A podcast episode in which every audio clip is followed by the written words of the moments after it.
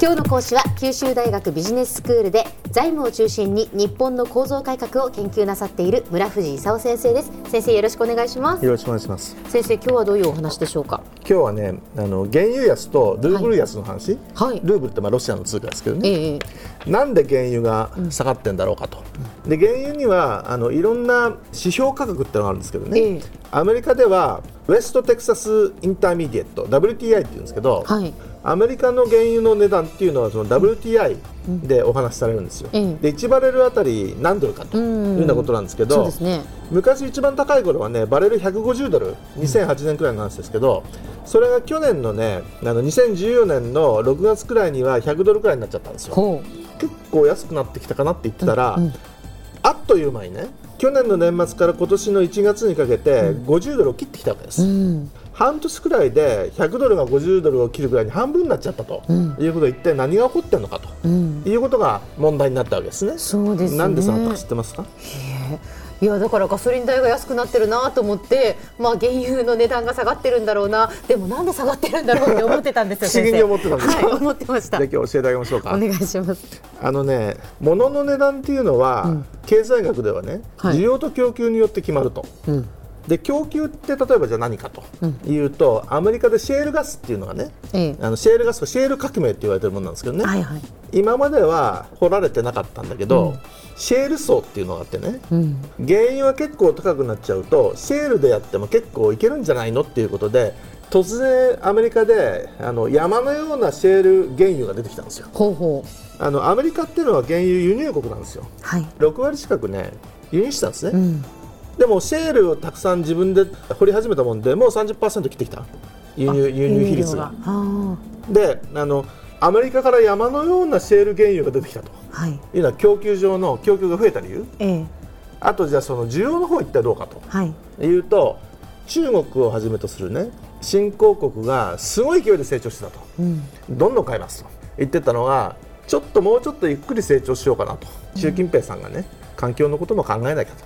もうちょっと安定的にゆゆっくり早く成長しようかと。うん。いうことを言い始めたと。はい。いうことで、その需要の伸びがゆっくりになったと。いうのはこれは需要の理由ですね。ええ。でもう一つはね金融緩和の話とちょっと関わるんですけど、はい。アメリカが山の上にドルをばらまいたと、うん。でそれをこれから回収にかかると。そうするとばらまいた時にあの原油の先物市場っていうのお金が入ってたんですよ、そうするとお金が山のように入ってみんながその原油の先物でどんどん買うと。ええ。いうことでどんどん原油の値段が上がっていくと。ところがこれからおお金がどんどんなくなっていくと。うん。いうんで先物が上がるんじゃなくて下がり始めたんですよ。ということであの需要供給とそのお金の理由はい。のその3つでどんどん下がってきちゃった、そうすると問題になるのがねはい。関係者まずその OPEC さんっていうねはい。昔あのオイルショックでうん。世界の石油の値段をコントロールしてるとうん。言われたその OPEC さんが一体じゃあ何を考えたかということなんですけど、サウジアラビア的に言うとねええ。100ドルでずっとやってたらなんだか分かんないけどシェールがたくさん出てきちゃってね、自分のシェアが2割ちょいくらいになっちゃってね、もう原油の値段決まらなくなっちゃったと。はいはい。50ドルくらいに下げて50ドルでやっていけないシェール企業を潰せという発想に入ってきたんです。うーんで OPEC としては、あの減産してね供給を減らす手もあったんだけど、ええ。減らしたらシェールが出てきちゃうと、うんうん。いうことで減らすのやめたんですよ。はい。それでそのシェールをいじめるだけじゃなくてねええ北海ブレントっていうあの、えーイギリスとかノルウェーのあたりでね、はい。あの掘ってる北海ブレントが西アフリカの,、あのナイジェリアの方とかね。あのあの辺で掘ってるやつも結構あのシェールよりもコスト高いぐらいなんでね、その辺も半分にしたら死ぬだろうと、いうことで下がってんだったらもう下げとけと。そういうことなんですねであのシェールがどうかとええ。いうことなんですけど、はい。あのじゃあ50に下げたらみんな死ぬかっていうとそういうわけじゃないんですよ、実はねシェールの中にもコストピンキリでねうん。死んじゃうのもあるし40くらい全然大丈夫なんじゃないのと言ってるようなシェール大手ももうあるんですよ。ええええ。でそういう意味じゃあの全部殺せるわけじゃもうなくなっちゃったと、我慢比べうん。あのサウジもバレル100ドル時代にお金山のように貯めてたんでね。うん50に下がると本当は赤字なんですよ。ええ。財政赤字なんだけど今までお金貯めてるからまあ当分は持つうん。ということでなんとかやってるんだけど、はいはい。どのくらいまでやれるかどうかわかんない。で最近あの王様変わったの知ってます？サウジの王様が死んじゃったと。サウジアラビアはまあ中東の名士ですからね、王様変わっちゃったってもう大大ニュース。ただその方針は変更なしと。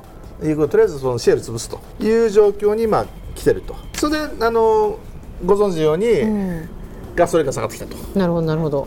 ちょっとびっくりっていうかちょっと嬉しいっていうかね、うんうんいや嬉しいですよ。それはもうそのね日々生活している中では嬉しいですけど、もうこれこのまま下がり続けるんですか、あのねガソリンがじゃあ130円になってきたっていう中のね、え全部原油かというともちろん違うわけですよ、日本って税金がものすごい高くてね。えそうですよ。ガソリン税とか石油石炭税なんかをするとリットルあたり56円くらい税金なんですよ、うんうん。それはちょっとふざけてる話なんだけどねでそういう意味じゃその従業員のコストだとか、いろいろあの原油以外のコストあるじゃないですか、はい。だからその分は別に変わるわけじゃないと、原油分ってまあ4割くらい。部分が変わるだけなんでね、じゃあ原油が半分になったからガソリンが半分になるかっていうとねそれは起こらないと。うん。いうことなんだけど、まあ、あの今のところ順調に下がってきたと、うん。どの辺までいくのかと、楽しみですよね、国民的,、ね。国民的には。そうですねで今度下がったらまた上がる時もあるのかなとかね。うん、でもそれがそのサウジだとか OPEC とか昔のね、人たちがその新しく出てきた新興のシェールを潰すためにやってるんだとするとね、まああの23年はつくかわかんないですね、だけど、まあ、時間の問題でまた戻るかもしれない。と、はい。でそれにつれてロシアのルーブルが、はい。なんかすごい勢いでええ。下がっちゃったんですよ、ええ4割くらいねルーブルが下がっちゃったんですよ、うん。でなんでかっていうとそのロシアの経済っていうのはあの原油だとか LNG だとかね、そういうエネルギーの売り上げなんでねあのお値段がそんなになっちゃったっていうことになるとね、まあ、大変な経済成長ストップと、はい。いうことになっちゃうわけですよ。ええええ。では先生今日のまとめをお願いします。あの原油の値段がまあ下がってきたと。でアメリカのシェール開発っていうのが背景にあってね。でシェアが減少した OPEC としては低価格戦略に出てると、で生産コストが高くて低価格に耐えられないシェール企業を潰そうと、えー考えているようだと。で北海ブレントだとか西アフリカの生産コストもどうやら高いようなんでね、その辺もちょっと潰すつもりと。いうことでロシア経済がまあ原油とか LNG に頼ってるんでね。ルーブルがちょっと売られてるという状況ですね。今日の講師は九州大学ビジネススクールで財務を中心に日本の構造改革を研究している村藤勲先生でした。どうもありがとうございました。ありがとうございました。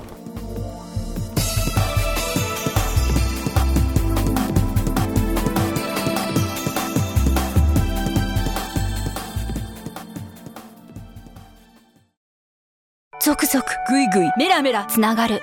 ゾワゾワハラハラメキメキつながるズキズキ。モワモワホカホカつながる。キリキリ。ざわざわ。キュンキュン。ガンガン。ワクワク。うずうず。ドキドキ。ルンルンバクバク。九州人のいろんな気持ちつなげます。九州から輝こう。キラキラつながる。 QTnet